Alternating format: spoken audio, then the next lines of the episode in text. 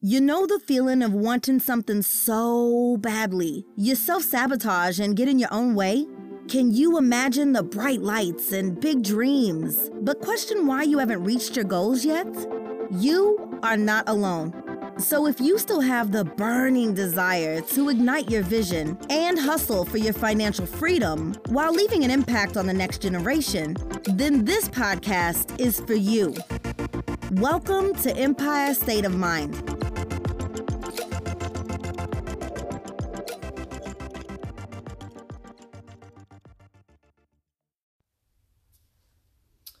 Hello, hello, hello, Queens. This is your host, Ratima, and you are listening to Empire State of Mind. Now, the topic of discussion today is I am a queen, bitch. and as always, I have a nice quote. This one coming from the queen herself, what I like to call my inner ego, Miss Nicki Minaj. Uh, goes, Young Money raised me, grew up out in Baisley, South Jamaica, Queens, and it's crazy because I'm still hood Hollywood couldn't change me. Now, the reason why I picked that lyric uh, is pretty much because I never got a, a chance to really introduce myself. So, for those of you who don't know me, my name is Ratima Brown. I was born in Brooklyn but raised in South Jamaica, Queens. Hence the connection to Nicki Minaj. um, I'm the oldest of three children with both parents being Army veterans. But surprisingly enough, our parents really didn't act like the you know the drill sergeants that most people think military parents are supposed to act like. Uh, but for the most part, grew up typical lifestyle of a military brat.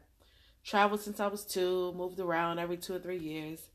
You know, sacrificed time with my parents, leaving for short periods of time here and there. Uh, for a, a bit of time, I actually had separation anxiety, but that's, you know, kind of given when you're a kid and your parent leaves for a little while. Um, and because of that, I became actually very uh, rebellious. Uh, sorry, Dad. but uh, pretty much everything you could think of, I went through. But it, but when it's all said and done, I would not change it for the world. And you know why? The experience I had, being a world traveler, having more stamps in my passport than I can name, being able to adapt to any environment or culture from Korea to Germany to Japan I can truly say I've lived a life that most people, you know, can't even think or dream to live. Uh, which is contrary to what most people think because everyone is used to the white picket fence fantasy. You know, most can't imagine life, what life is like being in the military. Um, and a lot of times they're scared to even find out what it's like for, you know, us military folk. But we'll get into that in another episode. So I touched on my creative side a little bit in the last episode, but it goes a little deeper than that. Like, I literally was raised by people that were natural creatives. And coming from New York, of course, also hustlers. So, coming from three generations, uh, you could say I'm pretty natural at creating and hustling. My great grandmother, may she rest in peace, she was a huge crafter. She crocheted everything from doll clothing to little hats we wore at church, to blankets for the kids and pillows and everything in between. So that's pretty much where I got my love for color, designing, crafting from. Then my grandmother, may she stay in peace, she's gone a little longer than my great grandmother. She was the hustler of the family. She was the shaft if there was ever a female version. She was a deal maker, negotiator for any and everything in the Brooklyn projects. And for those who living in Brooklyn back in the day, if you heard of Irene's Kids and Grace Towers projects, then you know who I'm talking about. That lady could hustle anything out of anyone. And she actually owned, that was kind of like her gift of gab, if you would say. As Jay Z would say, she could sell water to a well. Now, that brings me to the head honcho herself, my mom, my pride and joy, and my best friend. I have to admit, she didn't quite get the hustling part from my grandmother, but she definitely got the sweet and crafty side of my great grandmother. She is a wedding and event planner uh, for a bunch of people, specifically for the military, though. Uh, I can't say enough about her. When I tell you she is my rock, this woman has given me everything a daughter and firstborn child could ever ask for. Even though I gave her much hell growing up, you know, sneaking out the house, running the streets with young boys I was dating, you name it, I did it. But this lady, this heroine, I am so blessed to call my mom. Like I mentioned before, when I was 13, I was introduced to modeling. She supported that. When I wanted to go to cosmetology school, who do you think paid for that?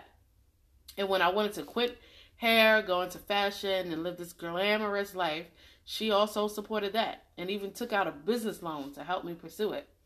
So, of course, with all of that mixed together, you can say I was born to do what I'm doing now, which is drum roll, please.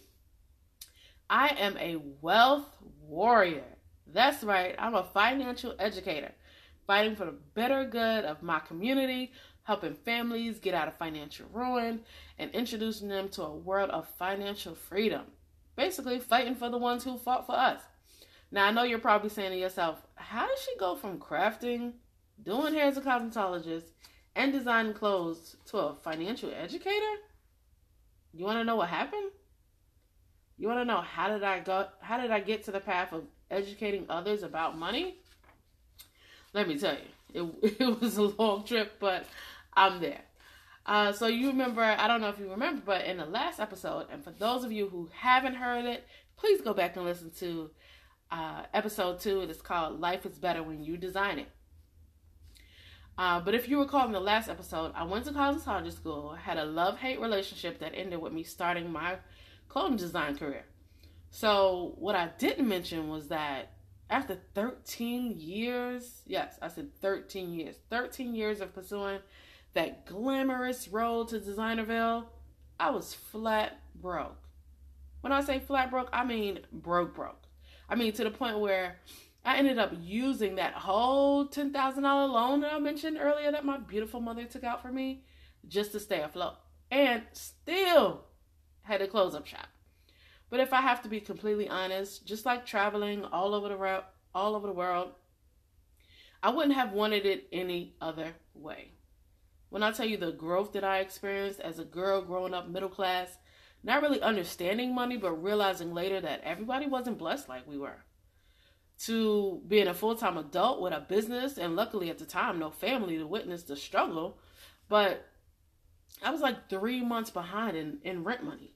Damn near about to be kicked out, living on them lonely, cold streets of New York. Like I never would have been homeless, but it, it, definitely felt that way. It could feel that way when you're three months behind, and you know your landlord is like trying to avoid them every time you walk into the the house. Um, eventually, moving back with my parents into my parents' house as a grown woman, and living under their rules not once but twice. When I learned that lack of education in any field to this point can hurt you more than you know, you'd be surprised at how much that that loss can teach you. Um, especially now living in the world we live in, where education gap is ridiculous, even though we have access to all this information. But more importantly, it made me realize how much the world needed to know what the wealthy 5% know and actually do with their money. And not only what they do, but how we can use those same tactics that the government, the Wall Street boys, the banks use on us to get what we want out of life too. So what does the queen do now that she's no longer in the matrix? She gets to work. Starting with myself first, of course. Uh, you know, she recognizes the importance of not only making her life and family's lifestyles better, but also everyone around her. She goes back to her roots and starts to examine where her relationship and education about money came from. She acknowledges her money faults. You know, we always got to acknowledge that. And how she thinks about money and decides to not only change my money mindset, but also the mindset of every individual and family she comes in contact with. She realizes the lack of knowledge that not only didn't receive, not only that she didn't receive, but started to understand why it was so hard for her clients as well. Like, why couldn't her clients pay their invoices? Why couldn't they pay on time, even with a payment plan? Uh, but then I had to ask myself, if this is the part that most people can't wait to get to, you know, the go to school, get a good job, make a lot of money part, then why is it so many of us that don't know actually how it works and what to do with it once we make it?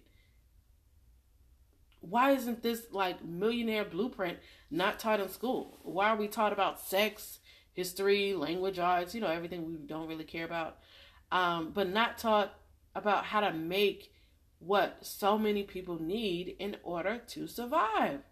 So ultimately, I chose to make this my goal in life to inspire others. Uh, and those of you who are still in the matrix, but you know, have that gut feeling like there's got to be a better way.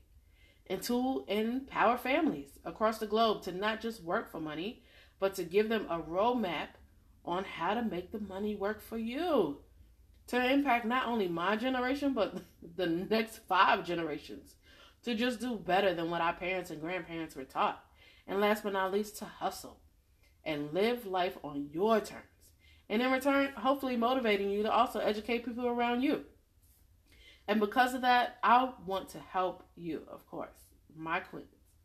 So to to all my queens out there that are listening, if you are like me and uh, some of what I share today looks anything like what you've experienced in life, whether it's you came from a military background or maybe someone you know was in the service, and even though you might not have struggled, you know other queens that are, or and you want to help them out.